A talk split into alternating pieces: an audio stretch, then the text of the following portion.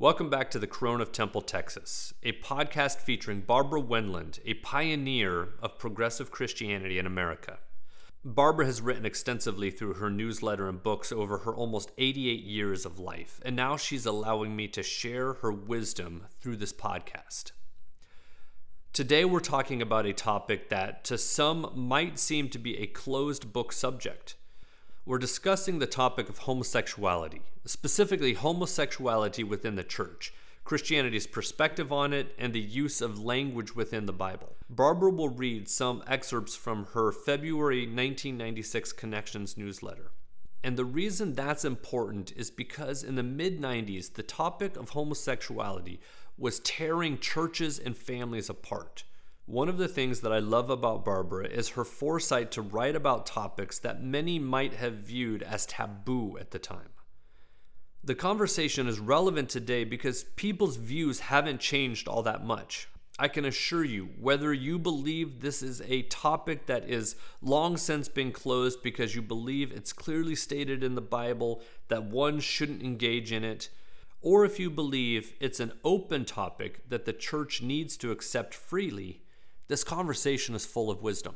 When it's all said and done, the takeaway that I got from this conversation with Barbara is that I have to recognize that we too often have blind spots that overlook sin conveniently when it affects us, the plank in our own eye, so to speak, while pointing out those of others too quickly. As always, Barbara will start this episode off by reading an excerpt from her Connections newsletter. To find God's will about homosexuality is about any other subject. We have to look prayerfully and with open minds and hearts. We have to look in a variety of places and consider a variety of views.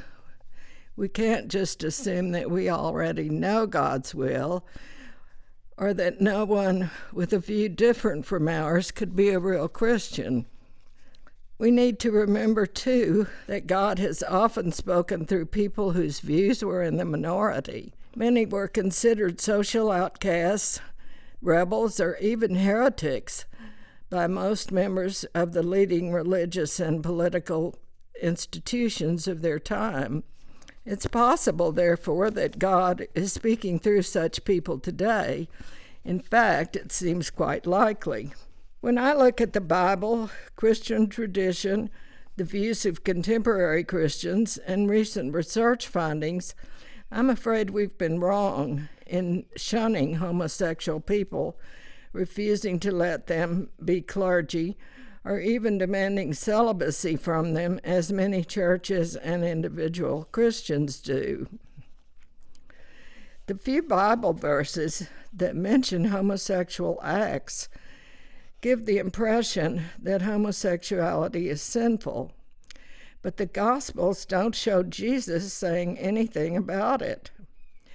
To me, this means he must not have considered it important compared to oppression, spiritual blindness, injustice, greed, and the many other offenses he spoke about constantly.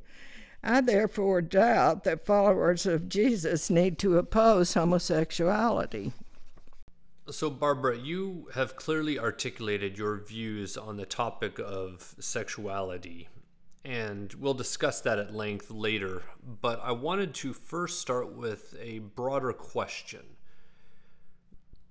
You had stated that we need to seek God's will about homosexuality. In your opinion, how do you determine God's will about anything? How does one seek what his will is about homosexuality or anything else for that matter? Well, I think that involves uh, prayer, and it involves investigation by all kinds of methods like reading, looking up information about the subject you're concerned with, um, trying to find out what so called experts have said about the subject, uh, to find what what science seems to have found about the subject, and then um, using your best effort, using your brain to decide what conclusion you come to after making those efforts. Barbara, you and I both have spent some time in the church, and we both know that there are some people who would think the only place someone needs to look to to study a topic like this is the Bible itself. What would you say to someone who believes that the only source you need to look at is the Bible? I do not believe that the Bible is God's exclusive, God's only way of communicating with human beings. I think many aspects of the Bible, many things that it says, really are the result of the culture that the writers happen to live in, and they aren't the last word on the subject at all. I don't think that the Bible is the only way in which God has ever communicated. I think we have to also include all sorts of other sources as uh, representing the will of God. I think that God can influence scientists, for example, to uh, come up with information about various subjects that we want to know about. And we need to consider their findings. That to consider just what the Bible says can be very misleading. Yeah, very myopic for sure.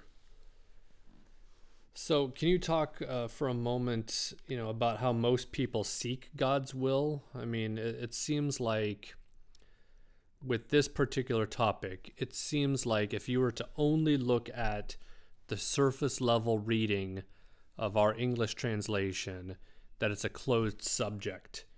Um, so maybe talk about how you have to you have to go beyond that in considering what the Bible says about any subject, you have to think about other angles on that subject and you have to look at other sources of information about that subject.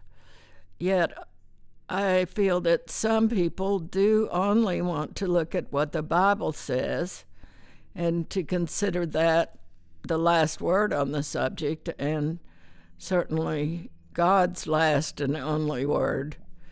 And I don't think that's an accurate way to look at the Bible. You had said that we should consider a variety of views. So I guess my question is what sort of types of resources would you encourage people to use? Authors that maybe are Christians who yes. know, just kind of give us a list of like, here are some examples of the types of writings or movies or whatever in investigating a subject like this, it's helpful to read books by a, a, variety of authors or articles they've written, or look at maybe documentary films on the subject that have been made in recent years.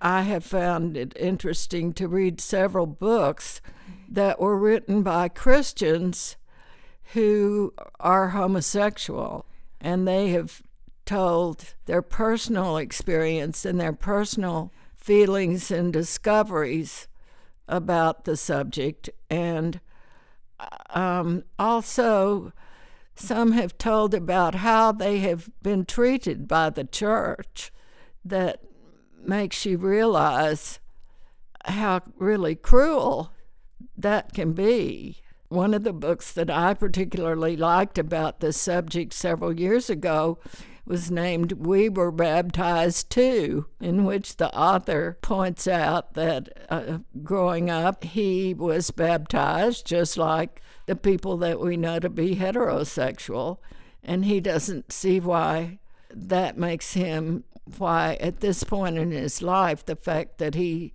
has discovered that he's homosexual should make any difference in how he's treated as a Christian. It shouldn't make a difference in the fact that he is a Christian. And I've also read some interesting books by parents who have discovered that their children uh, were homosexual and about the fact that that can be a real jolt in that if it comes as a as a surprise to the parents and it it can really affect their their feelings toward that child sometimes and uh, so I have just found several books like that to be helpful and interesting. These are are the kinds of experience that I personally have never had. And so it's helpful to me to read things written by people who have had experience different from mine. And I think that's true of, of most subjects, that if the only views that we look at are the views of people who have had experience just like us, that that's not really helpful because it's we really need to hear the views and and hear about the experiences of people who are different from us. And it often makes the subject look really different if we do that. Can you speak to the fact that one of the fundamental beliefs of Christianity is that people are flawed? They're fallen, they're, they're broken. We are said to be uh, sinful and therefore don't view God perfectly. And yet, people claim to know with certainty what God's will is on a subject.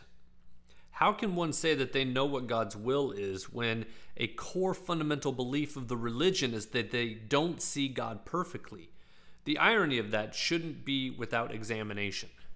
I think that probably no person knows God's will perfectly because we are all humans and therefore imperfect, sinful, if you want to describe it in that terminology.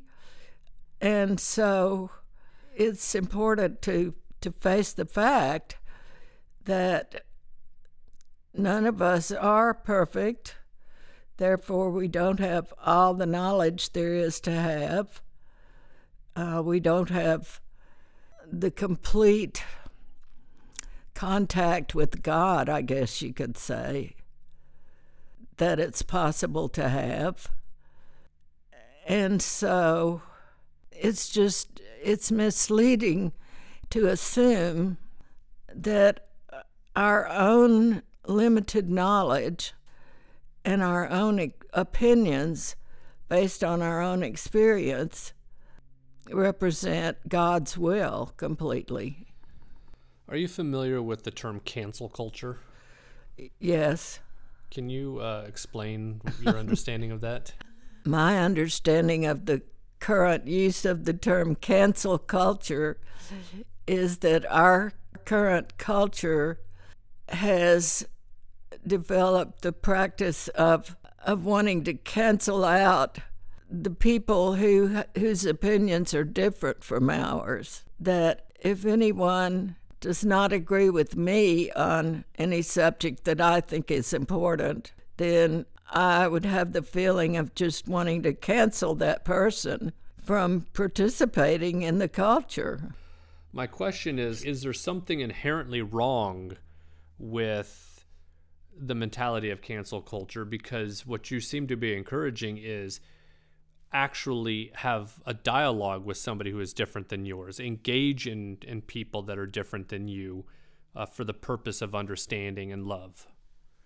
Yes i do think that rather than canceling out people who are different from us whose beliefs are different from ours it's important that we become better informed about why those people believe what they believe.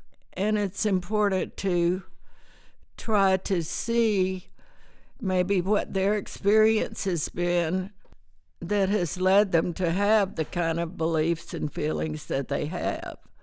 To love people, we can't just want to cancel them out. Is it safe to say that you believe discussion or even discourse is healthy in developing relationships? Yes.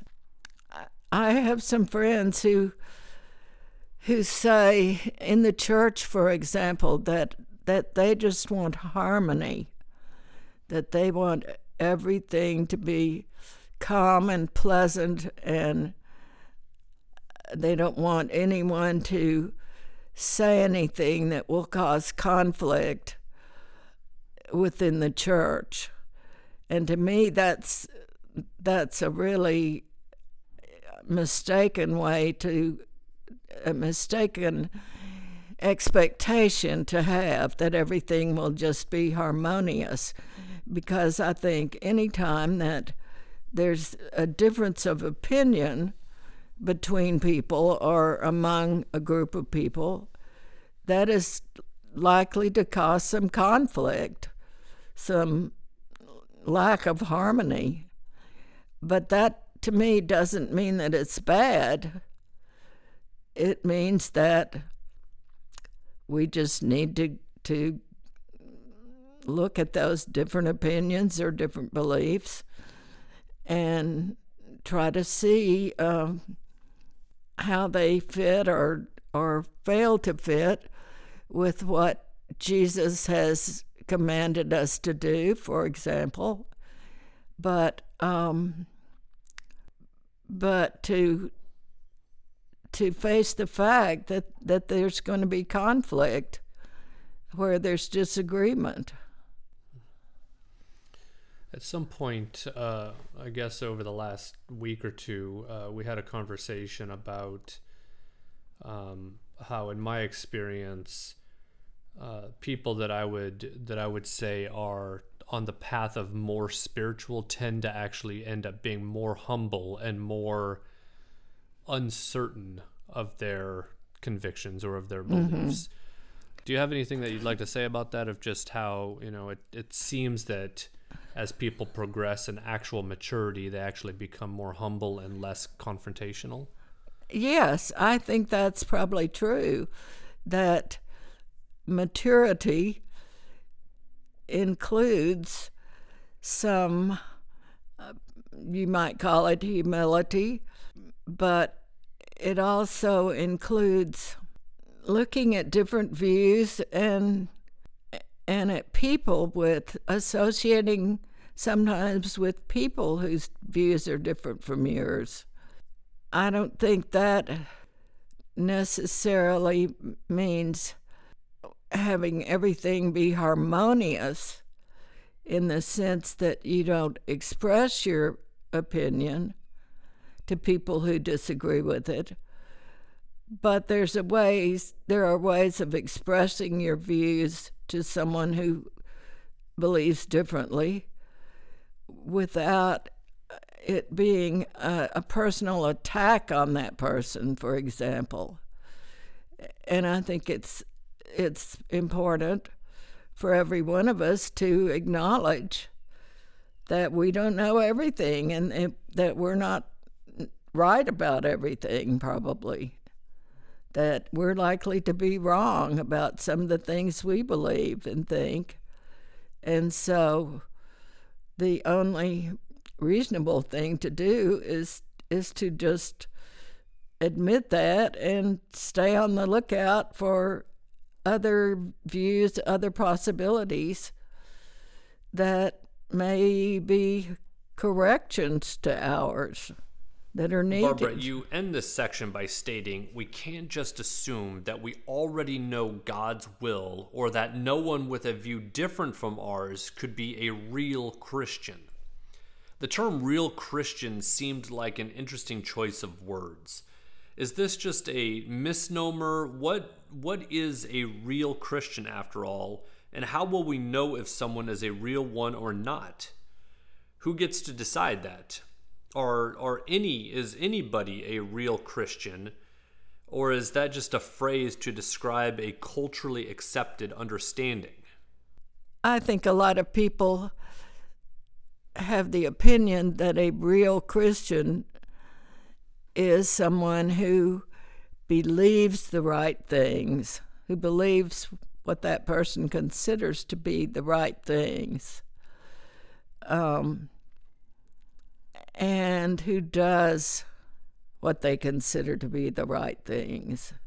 And I think, I don't know, maybe, maybe no one really qualifies as a real Christian, but that term gets used a lot to mean something that to me seems pretty superficial.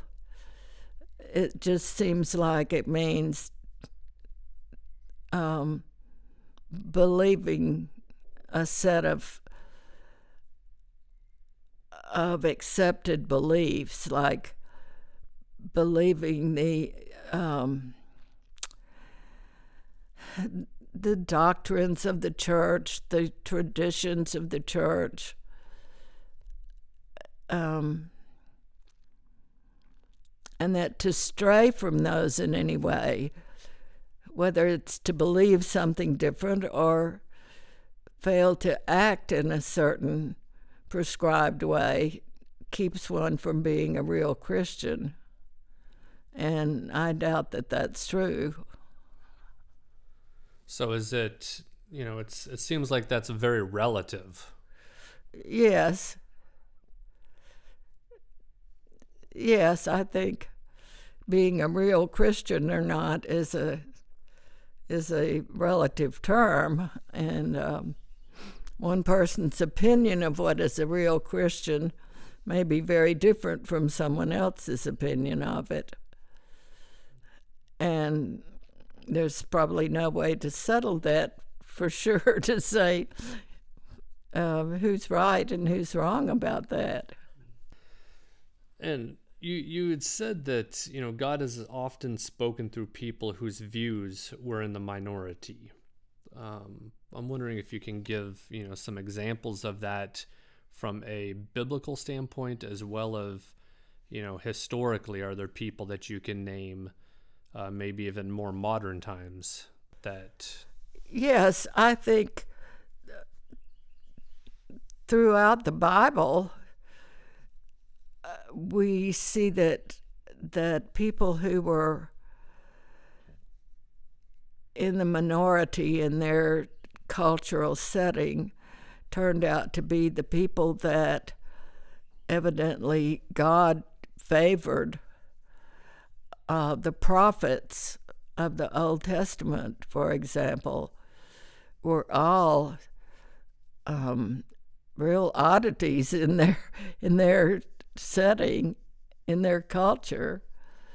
Um, they spoke in ways that were not popular at all, and yet they presumably were expressing God's will in that particular circumstance.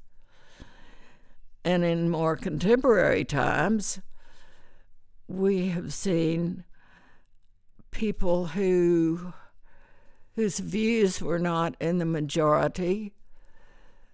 Uh, certainly, people like Martin Luther King were opposed by a lot of people, and yet it seemed to be really that he turned out to be the one who was right in a lot of ways rather than the people who were opposing him. And I don't know if I can think of any any uh, well, uh, there's been a lot in the in the news recently, like on uh, TV with with uh, documentary films about the women's suffrage movement and about women trying to get the the right to vote in the United States, and um, they were in the minority in some places, and they got really mistreated because of it.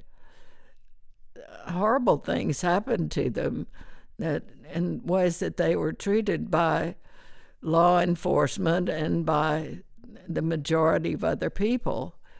And yet they certainly turned out to be in the right. And they have, their views eventually won out. One of the morals of that lesson is that just because something is a popular belief or the loudest voice does not necessarily mean that it's a correct belief or being on the right side of history. Right. And in fact, quite often it's not. It turns out not to be on the right side of history. Turns out not to be what is later seen as the much better thing to do. Martin Luther and the Protestant Reformation was viewed as heresy at the time, and so it, it, might be worth noting that much of Christendom is the result of somebody stepping outside of the norm and challenging yes. the way things were. Martin Luther would have been considered a, a religious heretic outside of the religious and even the societal norms at that time yes, uh, I think certainly Martin Luther is a good example of that. That to the the Catholic Church, which was the um, what he was officially a part of, uh, really opposed him.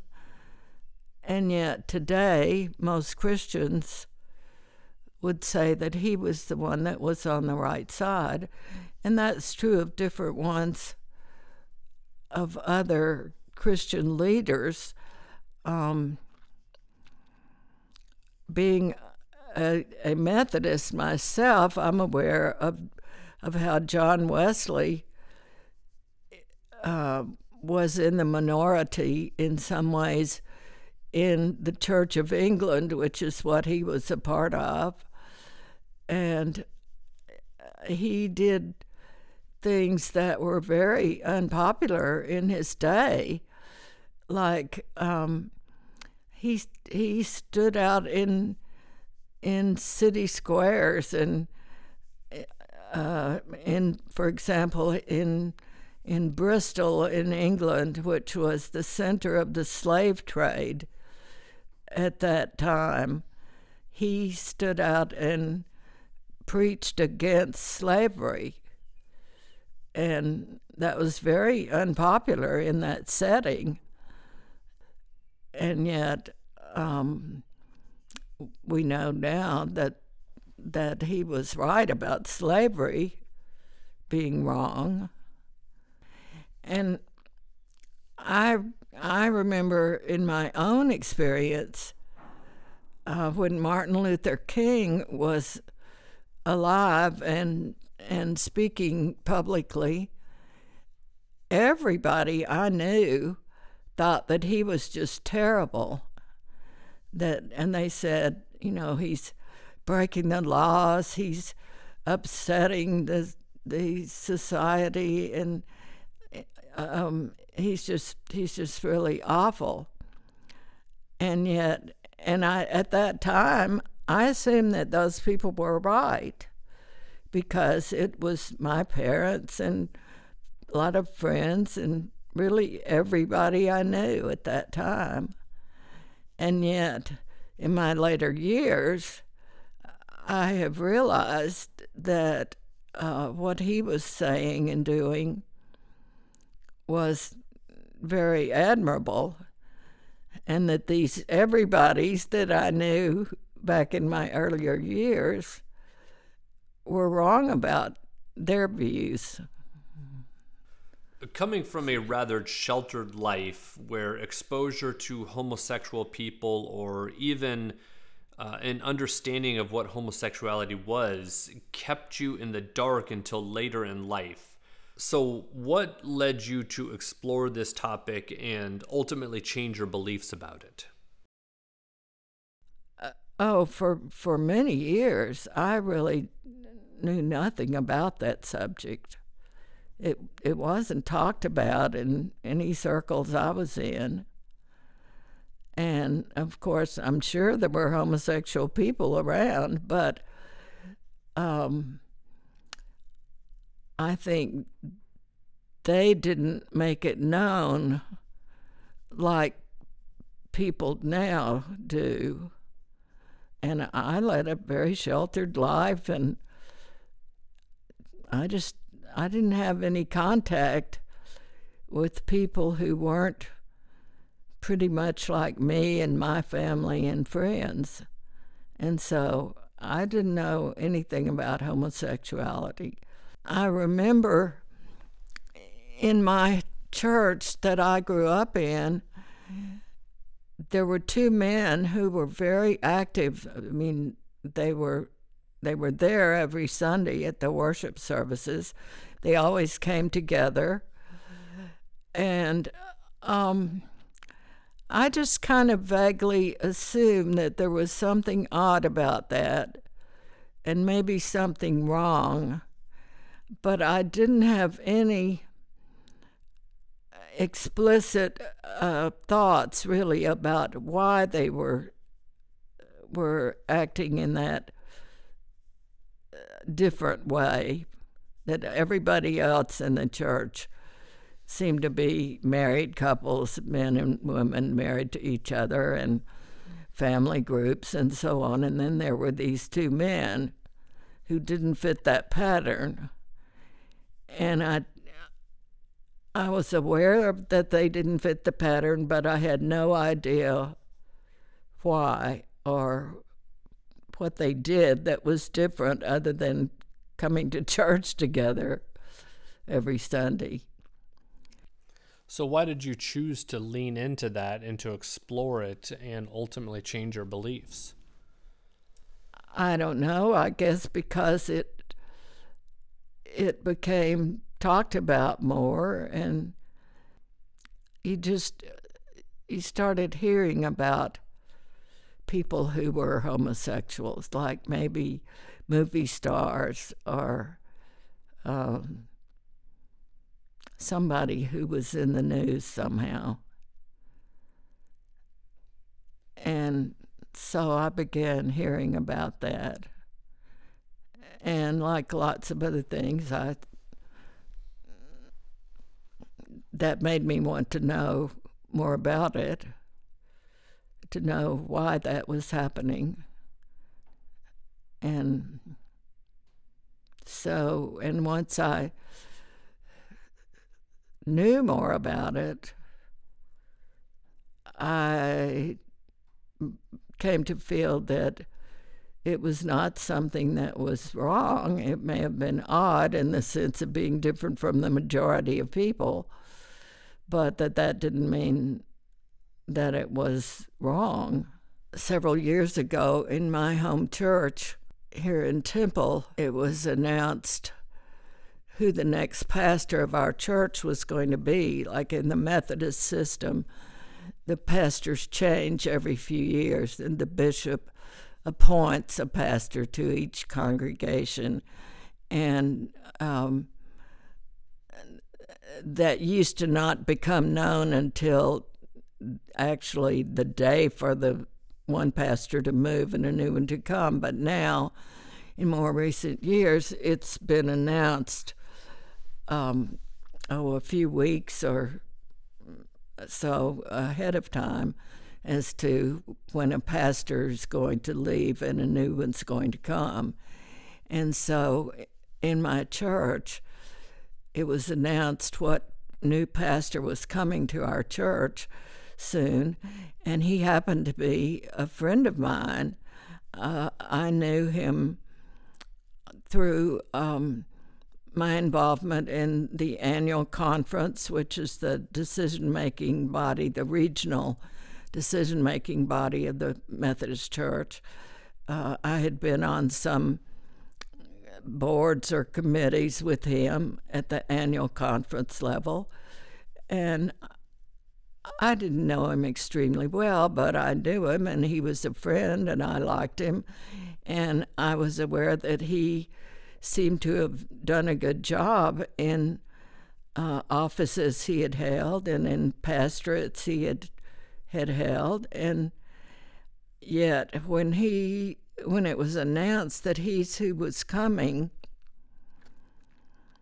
uh, some people in my congregation were just up in arms. They said, We can't have this man at our church. He's gay. And uh, we just absolutely cannot put up with having him here as our pastor. And so they started talking about how to get rid of him, but uh, that wasn't possible. He did come, but the um, the talk about it continued, and and he was people really talked to his face about uh, how how terrible it was, and oh my goodness, all sorts of things happened. One one member of the congregation followed him around town for a while, was stalking him sort of, and he had the police had to give him a a bulletproof vest to wear for a while because of people that were so opposed to him, and especially this one person that was stalking him. It was it was really just horrible, and he was finally ousted. Some people on the church staff searched his computer and found some material on it that had to do with gay practices these people uh, reported that to the bishop and um, the district superintendent, who are the controlling officials uh, in the Methodist Church. And so they did. They ousted him because of that, of the material on his computer. My husband and I were really appalled by the way he had been treated. Then a new pastor was appointed and we assumed that certainly the new pastor would have something to say about the fact that what all this all this that had been happening was wrong, the way the church had treated this other pastor. But instead, the new pastor just essentially swept it all under the rug and uh, said, It's all been taken care of, and we're not going to discuss it. That that was really appalling to my husband and me. Plus, that this new pastor had very conservative views on some things that we had by that time much more progressive views on. We just finally got uh, where we felt like we could not bear to sit there on Sunday morning. So we stopped participating in the congregation. And that was a huge step for us and a very painful one because my husband was a native of Temple where we live, and he had been in that very congregation for his entire life. And I'd been in it for uh, the 40 or 50 something years since we married, and we were both very active in it in various ways and had been continually. And so for us to stop participating was just a huge change for us. But at that point, we felt like it was a change that we had to make. And so we did. And then in a couple of weeks, I got an email from one of the associate pastors who happened to be also the music director, and therefore we knew quite well since we were in the choir and involved in the music program always. And I got an email from her saying she had been ordered to have no further contact with me or my husband and that was just that was a huge jolt to me. I just i thought what on earth is is the reason for this? And um, who gave this order? Though it was clearly it would have been the senior pastor who gave the order because that's the person in charge. And um, so this it was I don't know, probably the most painful experience in my life to be uh, essentially ousted in that way from uh, our local congregation. And um, uh, he, she, neither she nor he did ever have any further contact with us. And so that's the way it ended, essentially. It's terrible. It was a very painful experience, and and I didn't even tell anyone about it for a, uh, quite a long time. I was so shocked by it. I I just kind of couldn't think what to do or what to think. But then when I finally did tell some people I knew about what had happened, they all seemed just horrified. But I never did really know anyone who spoke up about it and uh, made any effort to get any changes made. So, you know, that kind of reinforced my feelings about being unwanted by my own congregation. God, that's insane and completely sad, and yet it's really not all that surprising. It seems you were just trying to love someone through a painful experience, and you were essentially shunned from the church for that. Barbara, I know you have a bit more of your February 1996 uh, newsletter in which this topic was featured. If you wouldn't mind, could you read where you left off the part about how some words that we read don't actually mean what we assume they mean? Some Bible words don't mean what we assume they mean. Scholars find that our concept of sexual orientation was unknown until the late 1800s. So that scripture writers aren't likely to mean what that concept means for us now. Many Bible scholars believe that the scriptures about sexual contact between people of the same sex refer only to prostitution, sexual contact forced on a powerless person by a powerful one, and other behaviors that are harmful but aren't linked to homosexual people. The Bible's overall message is what counts. Throughout the Bible, we're repeatedly told to treat others with love and justice and to help people we see being mistreated. We're told that God's grace is for everyone. We're told that Jesus has atoned for all sins. I believe these messages override the few verses that seem to condemn homosexual acts. Homosexuals have no monopoly on sexual sins. Preying on children for sexual contact is wrong, whether the person who does it is heterosexual or homosexual. Rape is wrong, no matter who does it or who is raped. Every other kind of sexual contact forced on an unwilling or unaware person is wrong. We need to oppose these spiritually, emotionally, and physically harmful behaviors. But this doesn't mean opposing all homosexuals or ignoring the behavior in heterosexuals. Most gays and lesbians are harmless.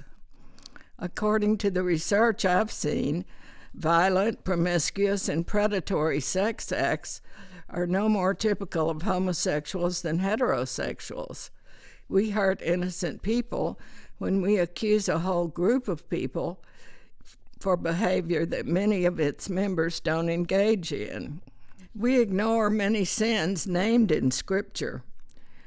The rules of the United Methodist Church, similar to those in other denominations, say that since the practice of homosexuality is incompatible with Christian teaching, self avowed practicing homosexuals are not to be accepted as candidates, ordained as ministers, or appointed to serve in the United Methodist Church. This position is based on a strangely selective use of Scripture. Greed, lying, gossip, envy, haughtiness, boastfulness, and foolishness are all included in the New Testament list of sins that include some homosexual practices. But we don't forbid self avowed practicing greedy people or gossips from becoming clergy. Neither do we oust clergy or shun anyone else for wearing clothes made of two fabrics, yet that is forbidden in the same part of the Bible that forbids certain homosexual practices. And Christians who oppose homosexuality apparently do not oppose the plant hybridization that has eased famine and improved nutrition. Yet hybridization requires planting two kinds of seeds in the same field, which the Bible specifically forbids. To me, that kind of selectiveness in using the Bible makes no sense. I seriously doubt that homosexuality is a sin. But what if it is? David and many other heroes and heroines of the Bible are evidence that God chooses leaders who aren't perfect and who haven't even reformed. God calls sinners into ministry and into leadership positions. There's no other kind of people to call. I'm afraid if we really want to follow Christ and to do God's will, our churches can't reject people whom God has called. We can't pretend that other people's sins matter, but our own do not. Some Bible words don't mean what people assume they mean. Assume might not be the best use of words here because I would imagine that people would say this is how it's interpreted or studied from the original language. Can you share how readers often give a word a connotation that that it doesn't necessarily or actually even mean? The term homosexuality and the whole idea of people having a different sexual orientation from the majority. Uh, those concepts evidently didn't exist until I'm thinking it was sometime in about the 1800s. It was very recent compared to the Bible. And um, yet, some of today's churchgoers, uh, there again, who who see anything that's different from the majority or for people from people like them they see those things as being bad being wrong. And so it's easier it's easy for those, them to interpret those few bible verses as meaning um,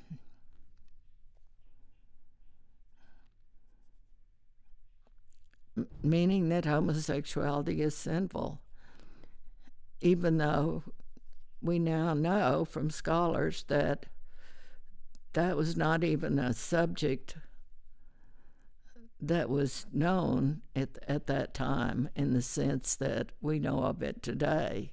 In some cultures, it was uh, people knew it existed, but it was assumed to be okay. So you you wrote here that you know that it had a lot of connotations, typically to mean prostitution or sexual contract being forced. Can you ex- unpack that or explain that a little bit more? I don't know. Maybe that there were uh, homosexual practices. Um, which were known in earlier societies, but they were known in the context of of prostitution or um, I don't know some kind of of forced treatment of people. as distinguished from what we now know as personal relationships, loving relationships, faithful relationships, um, even marriage between people of the same sex. Sometimes people have a fear that we can't let a homosexual be a Bible teacher or um, or a small group leader because they might impose their beliefs on somebody or uh, on somebody more impressionable. Can you talk about how we hurt innocent people when we accuse a whole group of a behavior that many of its members don't engage in? Some people assume that everyone who is homosexual uh, is likely to uh, be a child molester or a rapist or whatever. And um, I'm. It seems to me that that is simply not true. That there are child molesters and there are rapists in the world, but they are just as likely, or maybe even more likely, to be heterosexual than homosexual. That those um, harmful behaviors are really not limited to homosexuals at all. In fact, they may even be less likely to be true of homosexuals.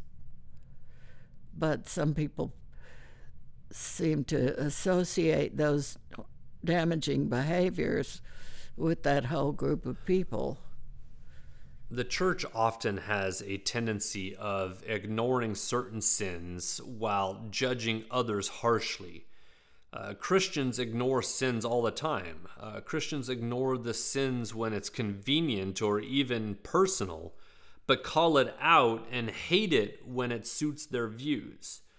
So, will you talk about the the I don't know ignorant and calloused heart that allows people to point out the speck in someone else's eye while ignoring the plank in his or her own eye? Oh yes, yes. Well, I think for one thing, it's easier to to see things that we personally don't do as sinful.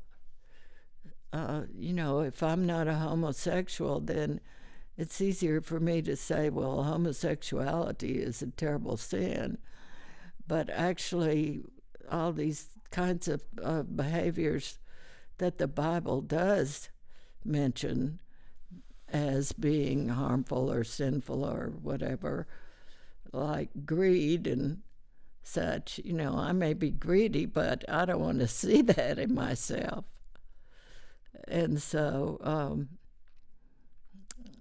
and I may have friends who are greedy, but um, I can excuse what they do because they're my friends and they're nice people.